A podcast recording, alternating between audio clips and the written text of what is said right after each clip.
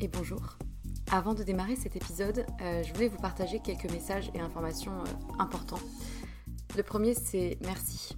Merci, je le répète souvent, pour euh, l'oreille qui écoute. je ne sais pas si vous êtes dans le métro, dans votre lit ou en train de cuisiner, mais peu importe, merci. La seconde chose que je voulais dire, c'est que si vous me suivez sur Instagram ou que vous avez écouté certains épisodes précédents, vous savez que j'ai quitté mon emploi pour me lancer à mon compte. Euh, non pas par opposition au monde salarié, hein, mais euh, plutôt par besoin viscéral d'oser réaliser ce qui était devenu euh, une évidence, et plus précisément deux activités, avec pour fil rouge les mots. les mots qui racontent des histoires et qui sèment des idées et impacteront au moins une personne, j'espère. D'une part en tant que consultante en communication et stratégie de contenu et rédactrice SEO, du coup, mention spéciale pour les sujets autour de la santé, de la psychologie, de la nutrition et de la sexualité. Euh, et ensuite les mots pour aider d'autres personnes à rayonner euh, par des suivis personnalisés réunissant mes connaissances en psychologie et en trauma, le tout infusé par une approche globale mêlant énergétique, tantra, polarité féminine et masculine, blocage émotionnel et outils somatiques sur lesquels je me forme depuis quelques temps. Et en vue de cette activité-là, j'ai créé un compte Instagram dédié et un nouveau podcast, Les mots c'est bien beau, aux côtés de Pierre Kessial. Et je serai infiniment reconnaissante si vous prenez deux minutes de votre temps pour répondre à un court sondage euh, qui m'aidera justement à m'aligner aux besoins et challenges d'un maximum de personnes et qui vous concerne peut-être dans votre vie personnelle pour proposer justement euh, des accompagnements réellement efficaces. Donc euh, vous avez les liens de l'autre compte Instagram et du sondage dans la description de l'émission. Donc merci infiniment si vous prenez ces deux petites minutes pour, pour y répondre. Et pour terminer ce message, j'aimerais juste euh, vous dire une phrase qui, euh, qui réunit un peu tout, toute l'idée et tout ce qui m'anime.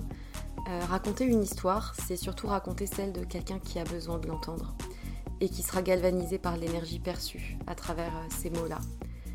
Voilà, je crois que c'est un, bon résumé du fil rouge de ce vers quoi je vais et ce qui m'anime. C'est tout pour moi et du coup, bonne écoute.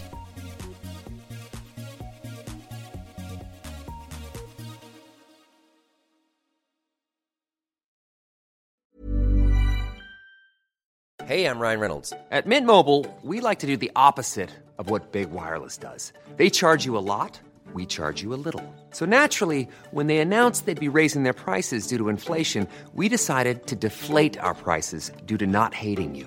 That's right. We're cutting the price of Mint Unlimited from $30 a month to just $15 a month. Give it a try at mintmobile.com slash switch. $45 upfront for three months plus taxes and fees. Promote for new customers for limited time. Unlimited more than 40 gigabytes per month. Slows. Full terms at mintmobile.com.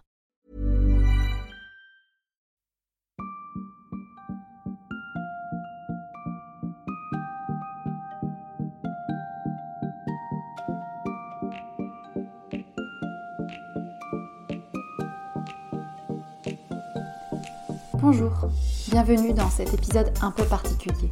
Sois sage et parle fort existe depuis maintenant deux ans. Je n'ai rien d'autre à dire à part merci. Toi qui m'écoutes, tu m'inspires. Toi qui partages, vibre, danse, pleure, souffre, aime, tu m'inspires. Un épisode un peu spécial, peut-être pour réfléchir, rêver et découvrir des textes qui m'ont marqué et que j'avais vraiment envie de partager pour cette nouvelle année. Mais d'abord, quelques mots de moi à toi. Je n'aime pas du tout les rétrospectives et les résolutions. Je n'ai pas du tout envie de faire de bilan ou d'émettre des objectifs.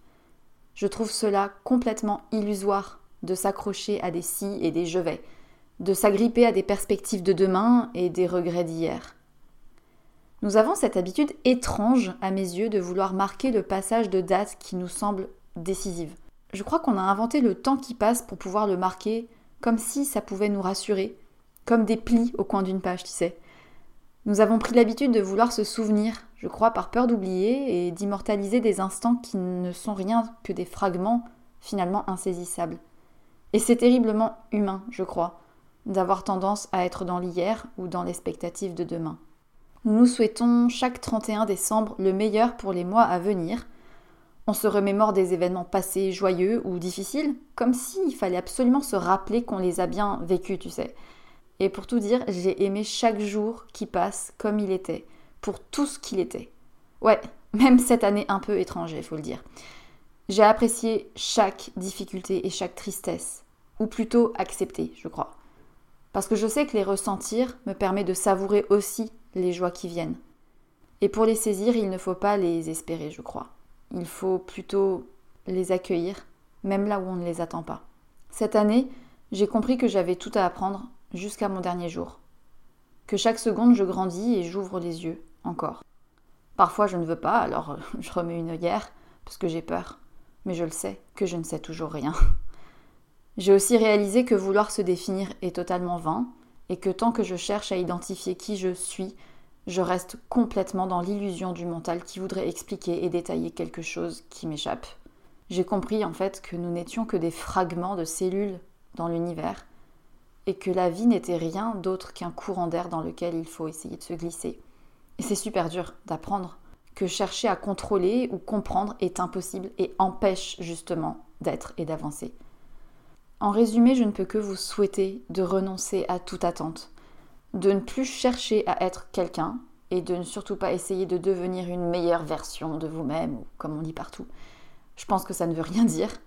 On ne devient jamais une autre version car il n'existe pas de version. Il n'existe pas de je suis telle personne, tu es telle personne, il est telle personne. Et tu serais meilleur, plus heureux, plus heureuse, plus quelque chose si. Non, en fait. Une chose que j'ai appris cette année, c'est que pour aimer les autres et leurs différences, il nous faut aussi accepter ce que l'on est maintenant, ce que l'on ressent tout de suite, et juste le respecter à chaque instant, sans plus chercher à se modeler, à se définir, ou à se forcer à changer. J'essaye vraiment chaque jour de regarder les choses en m'abandonnant à leur réalité, à cesser de préjuger des pensées des autres, et c'est dur, à renoncer à l'illusion dans laquelle je suis tout le temps encline à me réfugier. Et pour ça, je parle, je pense, j'écris, et puis j'essaye. Car tant qu'on reste dans l'idée, il n'y a pas de place pour la vie. Et c'est dur en fait de réaliser qu'on a passé des années dans un monde imaginaire et renforcé par une société ignorante. Ignorante non pas intellectuellement j'entends, hein, mais ignorante, tu sais, d'être là, d'être là tout de suite, là, maintenant, entier et entière. Alors pour cet épisode un peu spécial, je ne te souhaiterai pas une bonne année, je ne te souhaiterai pas des vœux. À la place, je te propose de t'emmener dans un petit voyage et te retranscrire des textes que j'ai lus de personnes qui m'ont vraiment inspiré, qui ont un jour posé sur le papier des choses, des mots assemblés pour être lus plus tard. Alors, je te souhaite une très très bonne écoute. Que chacun examine ses pensées. Il les trouvera toutes occupées au passé et à l'avenir. Nous ne pensons presque point au présent et si nous y pensons, ce n'est que pour en prendre la lumière pour disposer de l'avenir. Le présent n'est jamais notre fin. Le passé et le présent sont nos moyens, le seul avenir est notre fin. Ainsi, nous ne vivons jamais, mais nous espérons de vivre. Et nous disposant toujours à être heureux, il est inévitable que nous ne le soyons jamais.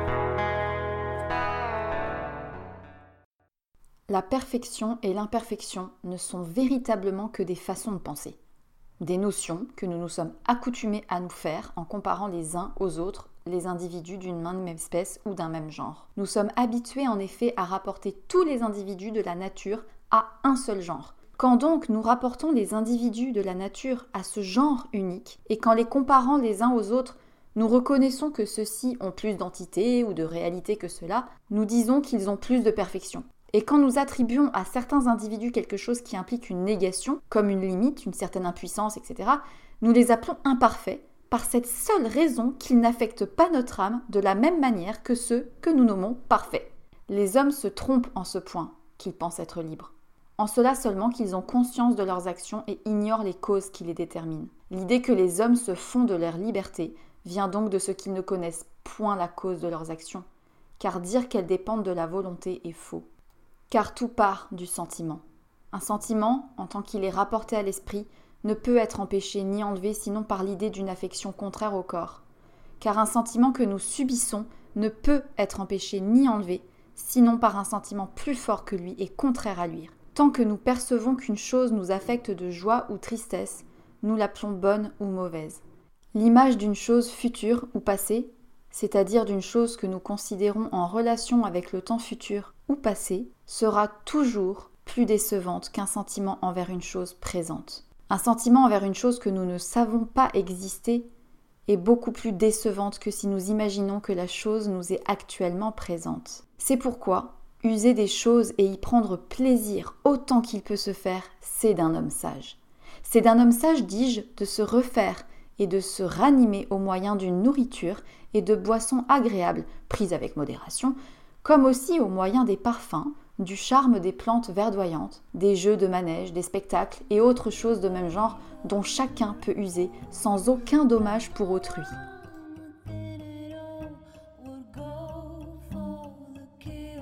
Nous condamnons la paresse parce que nous pensons que c'est mal d'être paresseux. Voyons un peu ce que l'on entend par paresse. Si alors que vous vous sentez bien, vous restez au lit au-delà d'une certaine heure, certains vous accusent de paresse. Si vous n'avez pas envie de jouer ou d'étudier parce que vous manquez d'énergie, cela peut être qualifié par certains de paresse. Mais qu'est-ce que la paresse en réalité? Lorsqu'un esprit n'est pas conscient de ses réactions, de son mouvement subtil, cet esprit-là est paresseux, ignorant. Si vous échouez à vos examens, si vous êtes peu informé, ce n'est pas cela l'ignorance. La véritable ignorance, c'est de ne pas vous connaître vous-même, ne pas percevoir comment fonctionne votre esprit, quelles sont vos motivations, vos réactions. De la même façon, il y a de la paresse quand l'esprit est endormi. Et l'esprit de la plupart des gens l'est, effectivement. Ils suivent une philosophie, pratiquent une discipline, et ainsi leur esprit, qui devrait être riche, plein, deviennent las, bêtes et étriqués. Ce genre d'esprit est paresseux. Et un esprit ambitieux qui court après les résultats n'est pas actif dans le vrai sens du terme. Certes, il peut l'être superficiellement à force de travailler, mais sous la surface, il est lourd de désespoir et de frustration. N'être rien est le commencement de la liberté. Donc si vous êtes capable de percevoir, d'approfondir cela, vous vous apercevrez à mesure que votre conscience s'affine que vous n'êtes pas libre, que vous êtes lié à une multitude de choses diverses, et qu'en même temps, votre esprit nourrit l'espoir d'être libre, et vous constaterez que ces deux tendances sont contradictoires. Il faut donc que l'esprit examine pourquoi il s'accroche aux choses, et c'est une rude tâche.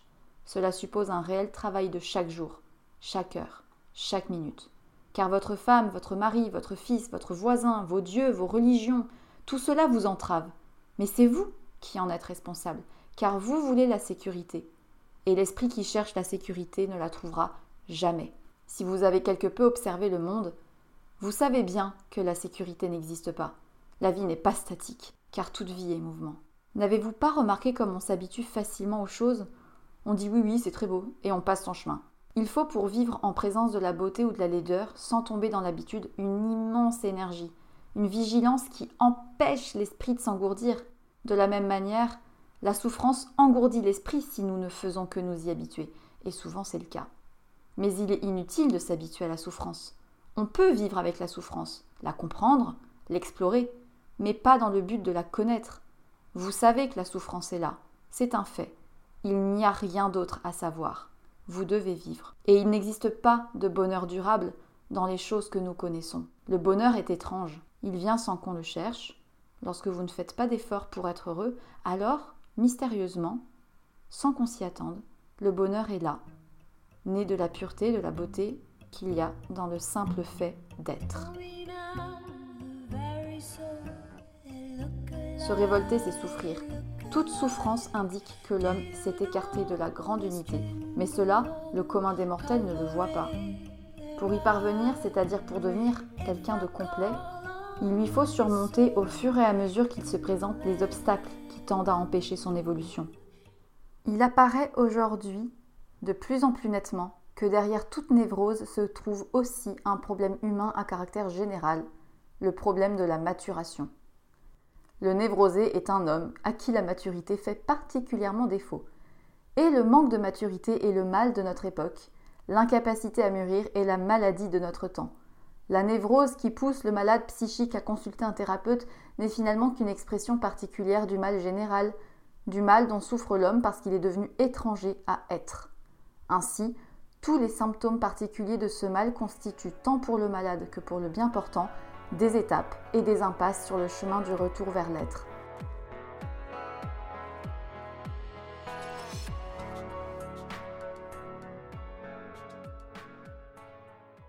Chez les personnes à basse estime de soi, il n'existe aucune relativisation, aucune distance, aucune clémence envers ces petites failles. Alors, on cherche à tout prix l'acceptation. On essaie de se faire admettre et apprécier plutôt qu'on ne se montre conquérant ou entreprenant.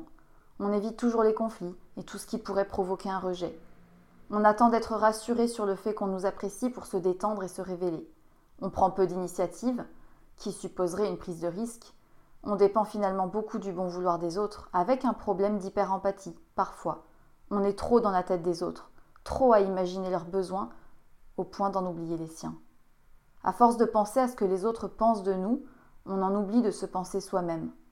La basse estime de soi est une forme d'aliénation. Pas étonnant qu'à la fin on éprouve le sentiment d'être vide. Le passé nous lègue doutes et fragilité. Le présent peut les réparer parfois, même les guérir, à condition que nous vivions réellement. Vivre, c'est agir, se découvrir, se révéler, prendre des risques, se laisser aller, lâcher prise, sans vouloir à tout instant contrôler et maîtriser son image. Si nous nous protégeons trop, la vie ne fera pas chez nous ce travail de réparation et de maturation. C'est tout le problème des estimes de soi vulnérables, étouffées et rigidifiées dans leur mécanisme de défense. Changer, c'est repérer et désamorcer ces protections devenues prison pour s'en affranchir. D'ailleurs, peut-être vaudrait-il mieux en matière d'estime de soi ne pas utiliser le mot changer, mais évoluer. Et il ne suffit pas de comprendre, il faut aussi agir et pratiquer. Vous pourrez lire tous les livres sur l'estime de soi et assister à toutes les conférences données sur ce thème, tout comprendre à ces mécanismes, rien ne changera en vous tant que vous n'aurez pas pratiqué et testé dans la réalité. Il faut agir pour changer. Et plus précisément, procéder à d'incessants allers-retours entre action et réflexion. On ne change que dans l'action intelligente.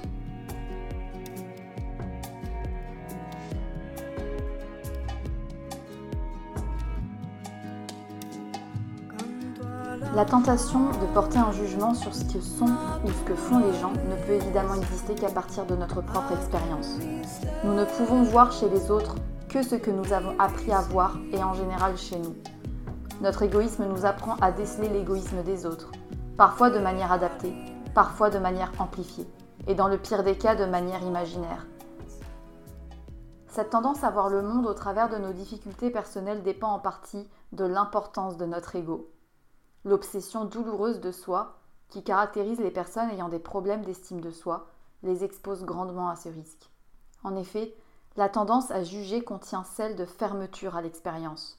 On remplit le monde de soi-même au lieu de se laisser emplir, informer, éduquer par lui. D'où une difficulté pour arriver à écouter et à entendre ce qui n'est pas de soi. Du coup, le monde nous paraît figé. C'est toujours la même chose, les gens sont toujours pareils, nanani, nanana. Souvent, c'est notre façon de les appréhender qui est toujours identique. Ce discours d'être déçu par les autres est très fréquent. Les autres sont-ils si décevants ou est-ce moi qui suis trop décevable? Si je suis souvent déçu des autres, c'est que j'attends trop d'eux.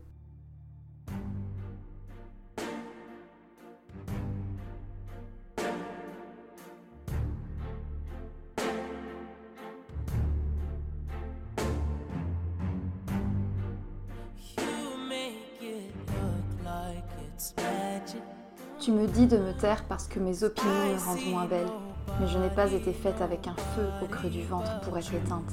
Je n'ai pas été faite avec une légèreté sur la langue pour être facile à avaler. J'ai été faite lourde, moitié lame, moitié soie, difficile à oublier et pas facile à comprendre. Tu as l'habitude de codépendre des autres pour compenser ce dont tu crois manquer. Qui t'a fait croire qu'une autre personne était censée te compléter alors qu'elle ne peut être qu'au mieux qu'un complément.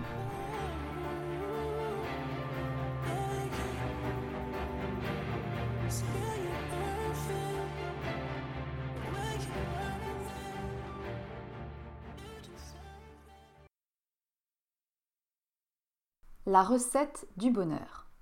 Laisse de côté tous les chiffres non indispensables à ta survie. Cela inclut l'âge, le poids, la taille. Que cela préoccupe seulement le médecin, il est payé pour ça. Fréquente de préférence des amis joyeux, les pessimistes ne te conviennent pas. Continue de t'instruire. Apprends sur les ordinateurs, l'artisanat, le jardinage, etc. Ne laisse pas ton cerveau inoccupé, un mental inutilisé est l'officine du diable. Et le nom du diable est Alzheimer. Ris le plus souvent possible, et surtout de toi-même. Quand viennent les larmes, accepte, souffre et continue d'avancer. Accueille chaque jour qui se lève comme une opportunité. Et pour cela, ose entreprendre. Laisse tomber la routine.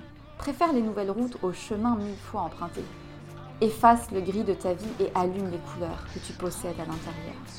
Exprime tes sentiments pour ne jamais rien perdre des beautés qui t'entourent. Que ta joie rejaillisse sur ton entourage et abat les frontières personnelles que le passé t'a imposées. Mais rappelle-toi, l'unique personne qui t'accompagne toute la vie, c'est toi-même. Sois vivant dans tout ce que tu fais. Entoure-toi de tout ce que tu aimes. Famille, animaux, souvenirs, musique, plantes, tout ce que tu veux. Ton foyer est ton refuge, mais n'en deviens pas prisonnier. Ton meilleur capital, la santé. Profites-en. Si elle est bonne, ne la détruis pas. Si elle ne l'est pas, ne l'abîme pas davantage. Sors dans la rue, visite une ville ou un pays étranger, mais ne t'attarde pas sur les mauvais souvenirs. Il y a des êtres qui font d'un soleil une simple tache jaune, mais il y en a aussi qui font d'une simple tache jaune un véritable soleil.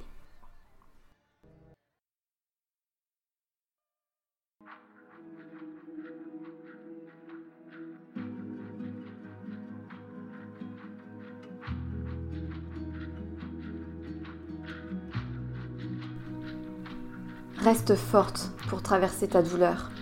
Fais pousser des fleurs dans sa terre. Tu m'as aidé à faire pousser des fleurs dans la mienne, alors fleuris merveilleusement, dangereusement, vigoureusement. Fleuris doucement, fleuris surtout car tu n'as besoin que de fleurir. Et je remercie l'univers de prendre tout ce qu'il a pris et de me donner tout ce qu'il me donne. J'ai ce que j'ai et je suis heureuse. J'ai perdu ce que j'ai perdu et je suis tout de même heureuse. Bien sûr que je veux réussir, mais je n'ai pas soif de succès pour moi. J'ai besoin de réussir pour gagner suffisamment de lait et de miel pour aider les gens autour de moi à réussir. Et surtout, si tu es né avec la faiblesse de tomber, tu es aussi né avec la force de te relever.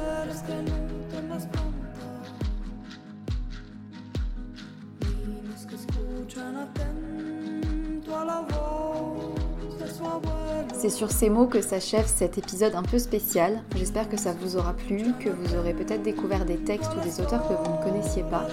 Pour retrouver d'où proviennent ces textes, je vous invite à regarder dans le descriptif de l'épisode. J'y indiquerai évidemment les auteurs ainsi que les titres des livres dont sont issus les textes que j'ai lus. N'hésitez pas à me dire si ce type d'épisode vous a plu. En attendant, je vous souhaite une merveilleuse journée. Aussi une petite chose, n'oubliez pas, Soyez sage un peu et parlez fort, beaucoup.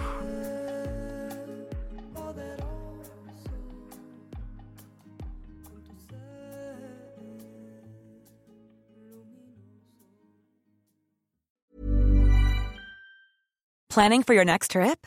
Elevate your travel style with Quince. Quince has all the jet setting essentials you'll want for your next getaway, like European linen, premium luggage options, buttery soft Italian leather bags, and so much more and is all priced at 50 to 80% less than similar brands. Plus, Quince only works with factories that use safe and ethical manufacturing practices. Pack your bags with high-quality essentials you'll be wearing for vacations to come with Quince. Go to quince.com/pack for free shipping and 365-day returns.